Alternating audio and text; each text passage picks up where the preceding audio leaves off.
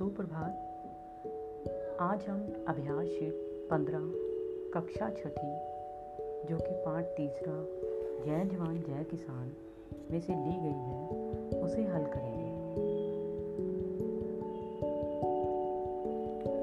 पहले नंबर पर है पंजाबी शब्दों को हिंदी में लिखें। पहला है महत्तम।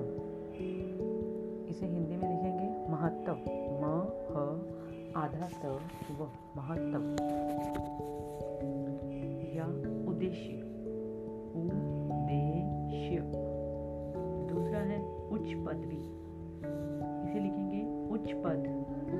आधा ज, पूरा च, उच्च पद। तीसरा है हालाता। हालाता को लिखेंगे प्रति, परिस्थितियाँ। पर को छोटी। आधा स आधे स को छोटी की मात्रा, ठ, त त को छोटी की मात्रा, य को आ और चंद्र बिंदु परिस्थितियाँ चौथा है, एक क्लास में पढ़ने वाले। इसे कहते हैं सहपाठी। जो बच्चे एक क्लास में इकट्ठे पढ़ते हैं, उन्हें क्या बोलते हैं? सहपाठी। दूसरे नंबर पर है, निम्नलिखित प्रश्नों के उत्तर दो तीन वाक्यों में दें। पहला प्रश्न लाल मृत्यु कब हुई। इसका उत्तर है लाल श्री लाल बहादुर शास्त्री जी का जन्म 2 अक्टूबर सन 1904 को बनारस के कस्बे मुगल सराय में हुआ।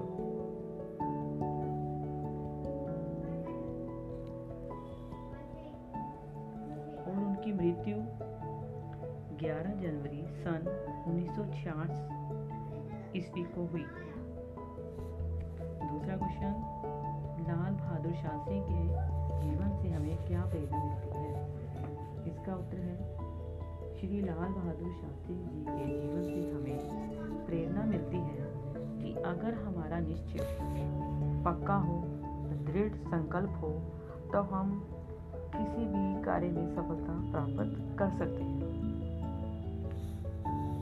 तीसरे नंबर पर है, रिक्त स्थान भरो। पहला है लाल बहादुर शास्त्री जी भारत के डैश प्रधानमंत्री थे। इसमें आएगा? दूसरे प्रधानमंत्री। दूसरा है, वे अपने डैश पर दृढ़ रहने वाले थे। वे अपने निश्चय पर। निश्चय कैसे डालना है? न छोटी की मात्रा। आधा श, च, य, निश्चय। तीसरा है नाविक गंगा पार ले जाने का डैश किराया लेते थे।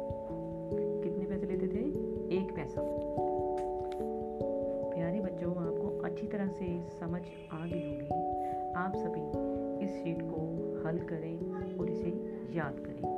धन्यवाद।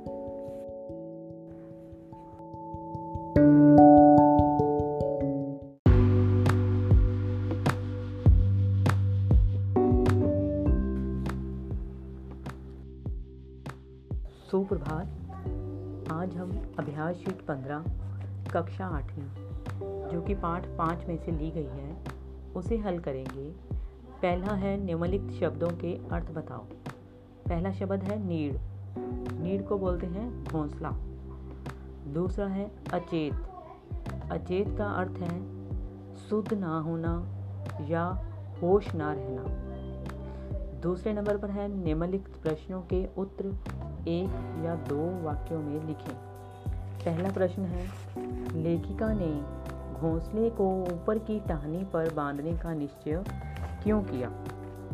इसका उत्तर है, बिल्ली के भय तथा उसके हमले से बचने के लिए। लेखिका ने घोंसले को ऊपर की टहनी पर बांधने का निश्चय किया। अर्थात, लेखिका को डर था कि कहीं इस घोंसले पर बिल्ली हमला ना कर दे। दूसरा क्वेश्चन है, लेखिका चौथे बच्चे के भी उड़ जाने पर उदास क्यों हो गई। इसका उत्तर है, लेखिका को अपनी बेटी भी एक चिड़िया के समान लग रही थी। उसे लगा कि जैसे वह भी एक दिन अपनी इच्छा से उड़ जाएगी, इसलिए वह उदास हो गई। तीसरे नंबर पर है बच्चों, प्रायावती शब्द। पहला शब्द है कतार। कतार को हम बोलते हैं पंख।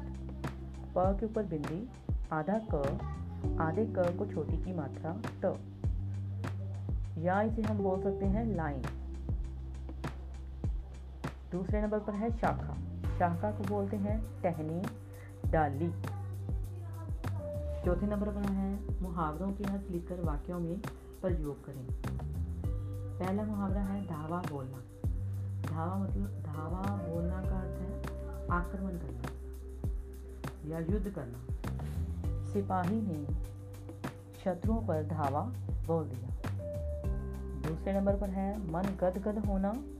इसका अर्थ है खुश होना। इसका वाक्य बनेगा, कक्षा में प्रथम आने पर राम का मन गदगद हो गया। प्यारे बच्चों, आपको इसकी अच्छी तरह से समझ आ गई होगी। अब आप सभी इसे अच्छी तरह से याद